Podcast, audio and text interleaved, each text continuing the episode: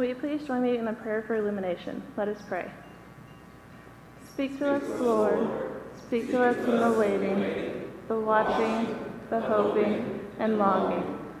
Speak to us by your word in this time of Advent. Amen. The Old Testament scripture reading this evening comes from the book of Isaiah, chapter 9, verses 6 through 7, and the gospel reading comes from the Gospel of Luke, chapter 2, verses 7 and 9 through 14. Hear these words. For a child has been born for us, a son given to us. Authority rests upon his shoulders, and he is named Wonderful Counselor, Mighty God, Everlasting Father, Prince of Peace. His authority shall grow continually, and there shall be endless peace for the throne of David and his kingdom. He will establish and uphold it with justice and righteousness from this time onward and forevermore. The zeal of the Lord of hosts will do this.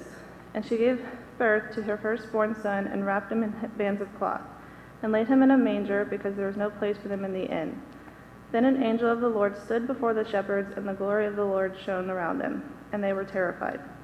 But the angel said to them, Do not be afraid, for see, I am bringing you good news of joy, of great joy for all the people. To you this is born this day, and in the city of David a Savior, who is the Messiah, the Lord. This will be a sign for you. You will find a child wrapped in bands of cloth and lying in a manger. And suddenly there was with the angel a multitude of the heavenly host, praising God and saying, Glory to God in the highest heaven, and on earth peace among those whom he favors. The word of God for the people of God.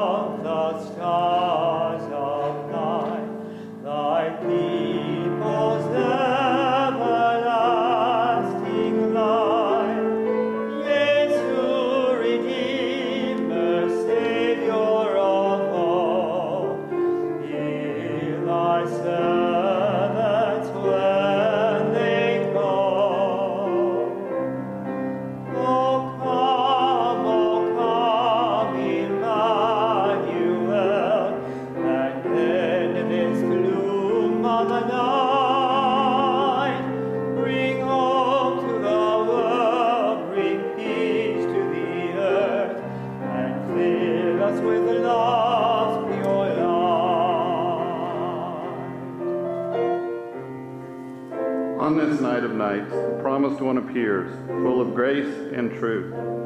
For those who trust the power of God, a new way of living is made possible.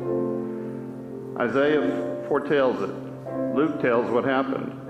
We are offered an opportunity to join the celebration, to join ourselves to the zeal of the Lord of hosts, to go with the shepherds to the place where love is born, to join the heralds of redemption in praise of God for this holy birth. On Christmas Eve, we are offered a sacred treasure. Let us come to the light of lights. Let us be upheld in hope, peace, joy, and love. Let us bow before the manger. Let us prepare to become good news in a weary world. May Christ be born in us this night and forevermore. Unto us a child is born, unto us a son is given.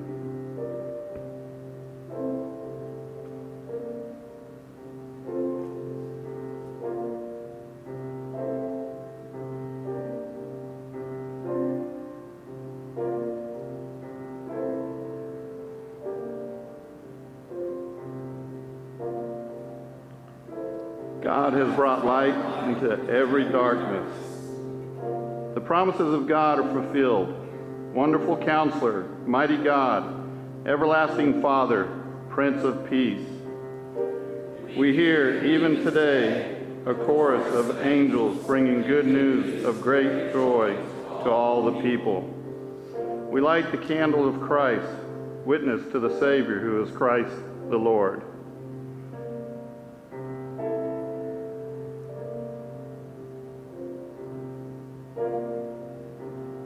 And the people said together, Glory, Glory to God in the highest heaven, and on earth peace among those whom he favors.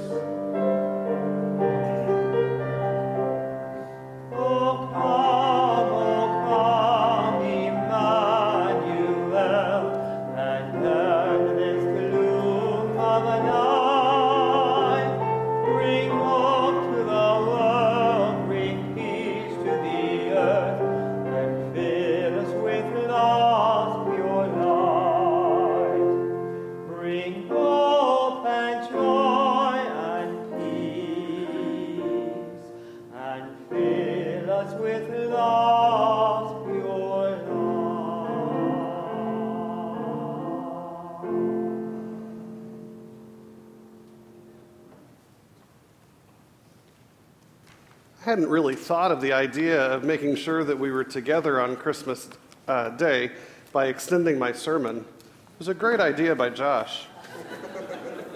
Just kidding. I wonder, what do you predict for 2019? What do you think will happen in your life, in the world around us? What do you predict for the new year? I know for me, uh, thinking about hopes and fears can encapsulate what I think about 2019. Uh, I am um, thinking about a particular Christmas carol, O Little Town of Bethlehem. If you haven't noticed already, I've ripped off the uh, last line of the first verse for my sermon title. The hopes and fears of all the years are met in Him tonight. I wonder for you, what do you hope for 2019? Hope's a really strange word, to be honest. Hope kind of has a very fluffy uh, take. Uh, I, I, hope the Texans will win. I hope um, my daughter gets a PlayStation 4 because I'd really like to play with it. I hope there'll be good weather later on this week because I'll be off and it'd be great to go sailing. I hope. Hope is a strange, ambiguous word. I, wonder for you, what are you hoping for for 2019? Do you hope for a promotion? Do you hope for an opportunity to move? Do you hope for an opportunity to stay? What are the hopes you have for 2019? And then fear. Fear is interesting. Fear is one of those emotions that can sneak up on us, and we might assume that it's just a matter of turning on the nightlight when we're afraid of the dark. But fear can have this addictive quality where we become paralyzed by our anxiety about things that we cannot control. What do you fear regarding 2019? When I think about fear, fear is usually something that doesn't energize me. Rather, it keep, kind of keeps me glued to the couch. I, I fear, I'm not going to do that because I fear what they'll say. I fear what they'll do. I fear that I'll make a mistake. What are your fears for 2019? The hopes and fears of all the years are met in thee tonight. When we look at our scripture passage, uh, both the Isaiah passage and then also a, a very nice Micah passage that uh, foretells, that, that prophesies that uh, Mary is going to carry um, the newborn son. Micah is um, an 8th century prophet who has seen a shortage of hope, if you will. Micah makes his prophecy about the birth of the Messiah during the time in which the Assyrian army has come in and leveled the southern kingdom of Israel. And the northern kingdom, uh, the uh, Babylonian king Nebuchadnezzar, has carried off most of the population of Israel back to Babylon. That when Micah begins writing this prophecy about the Son of God being born to an unwed teenage mother who's from the city of Bethlehem, who comes from one of the weakest houses or, or tribes in the nation of Israel. Micah is experiencing a shortage of hope. Uh, you know, um, Micah prophesies that a Messiah, a leader, um, a king would come. And this king would be known for a number of things. One of them would be that it, that, that king would, be, uh, would take away war. And that king would establish a foundation that the people of Israel could live and stand on proudly and find stability for their future. When we think about the shortage of hope that Micah was in, um, experiencing, if we fast forward uh, a number of years, decades, and centuries to the birth of Jesus, we find that much of Micah's prophecy comes true. And it's not as if there's a, a, a whole lot of hope going on around Palestine during those days. In some ways, you could describe the Fertile Crescent, that area of uh, Israel that's in the ancient Near East, as being a chew toy for the large empires on either side, uh, kind of like two dogs pulling at a bone and both wanting it.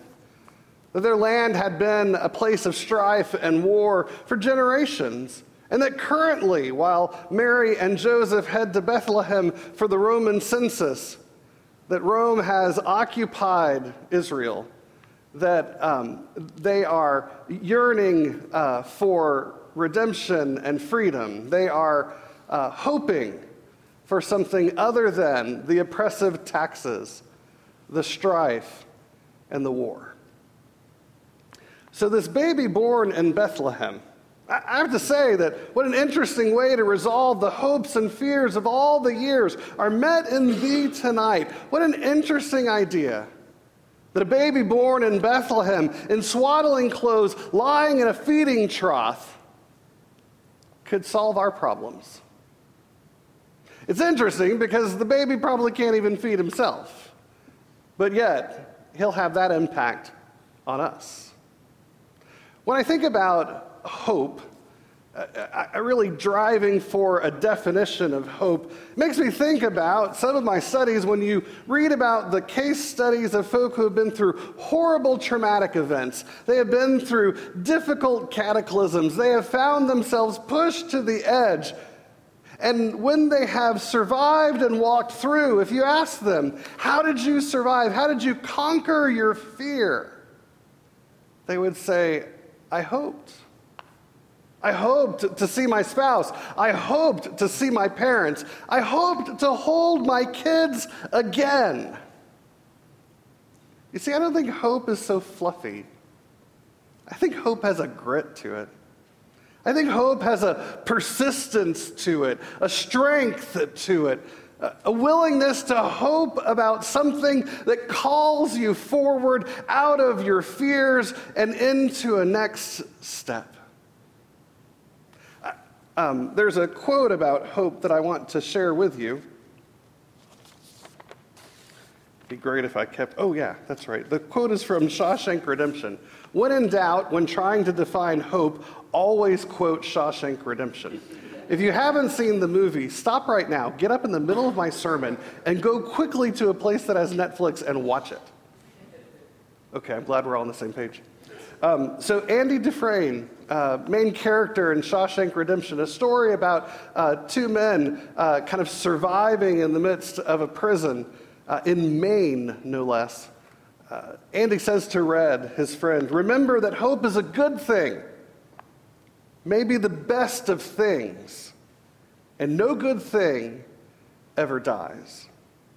Now, Red ends the movie by saying, I hope he gets paroled, right? He says, I hope the Pacific Ocean is as blue as it has been in my dreams. I hope.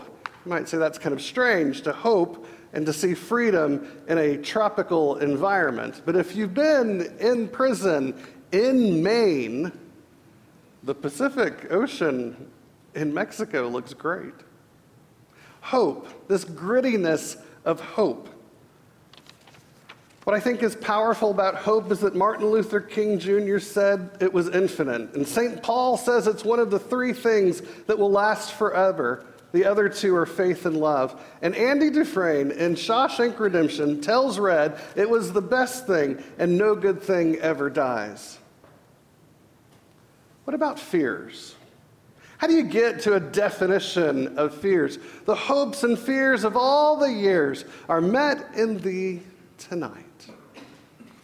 Well, I, um, Eduardo Galeano writes a beautiful poem about fear. He's a fiery Latin American writer uh, who believes that our culture has become a captive of fear and that it's uh, only compounding our problems and making life difficult for us to love our neighbors.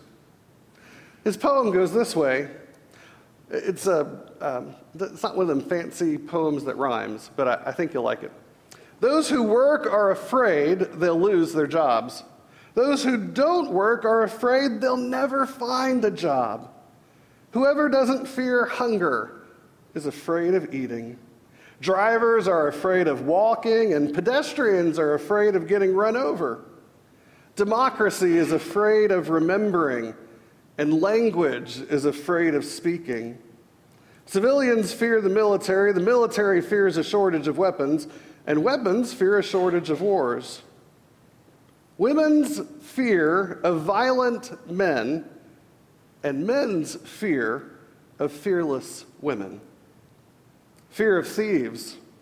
Fear of a time when doors were without locks, where time was without watches, where children were without television. Fear of a night without sleeping pills. Fear of a day without the pills to wake us back up. Fear of crowds, fear of solitude, fear of what was and what could be, a fear of dying, and yes, a fear of living. Does that get close to some of your fears? Does that get close to a definition? I think it's fair for me to say that quite often my fears haunt around me in a loss of control. We love to nail everything down, plan it out 10 steps ahead. But when we lose control, control over the stock market with our uh, retirement funds, control over our health because of a diagnosis, control over our relationship because the word divorce got spoken, that gets to the heart of my fears. I wonder if it gets to the heart of your fears. The hopes and fears of all the years are met in thee tonight. I think it's interesting that Luke writes uh, in these two chapters that begin his gospel, he puts a song into Mary's mouth, the Magnificat. That's a pretty powerful song. I encourage you to read it. Um, I tend to favor Shawshank over the Magnificat, but I think you should decide for yourself. The Magnificat is powerful. It is a, a hope filled and fear um, laden song. It's a song about how God is going to lift up the poor and those who are, uh, have been pushed aside by affluence and power. And it's also a song about those who think they're in charge, those who think they're affluent, which I think would most likely be you and me, how we'll be pushed aside. What worries me about an idea that the hopes and fears of all the years are met in thee tonight is that if it's a zero sum game, where those who have not gain and those who have get pushed aside, that's not the kind of beauty that Christmas offers. I don't think that God wins the hopes and fears game by setting up an economic war. I think what we find in the hopes and fears of all the years are met in Thee tonight is that we find our purpose. We get gritty with our lives. We get hopeful. We allow that hope to pull us out of our fears. Even though we might lose control, we trust the one who's in control. Karl Barth talks about Christmas Karl Barth says, We cannot discover the direction and the hope which Christ grants to us. We can only discover our own lack of all these things and our own contradiction against them. Did you catch that? Karl Barth says we cannot tell you exactly how the birth of the baby will change your life, only that we know we must grow and be like the one born in Bethlehem. That, that we cannot determine exactly where that hope will bring us. But we know to be like Him is to lose our fears and to walk closer to the one who holds our future.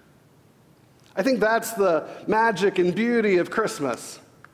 It's kind of humorous to think that a baby born in Bethlehem in swaddling clothes and a feeding trough will take care of my hopes and my fears.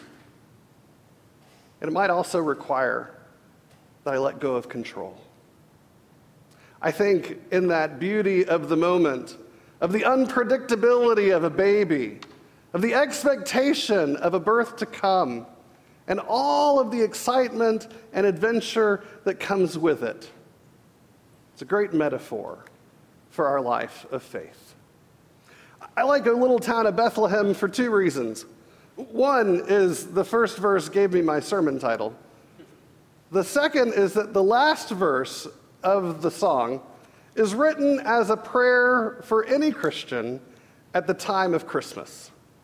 So if tomorrow you've got to bless the food or do something fancy in front of a whole lot of family, O little town of Bethlehem, last verse, listen to it. It actually works. O holy child of Bethlehem, descend to us, we pray. Cast out our sin and enter in. Be born to us today. We hear the Christmas angels the great glad tidings tell. O come to us, abide with us, our Lord Emmanuel. There's an old refrigerator magnet in my past. I believe all good theology is refrigerator magnet theology. And this one particular refrigerator magnet, I remember it crystal in my mind's eye. It was uh, beat up and goofy, but it said very clearly I do not know what the future holds, but I know who holds the future. May your hopes and fears of all the years be met in that baby born in Bethlehem this Christmas time. What do you predict for 2019? In the name of the Father, the Son, and the Holy Spirit. Amen.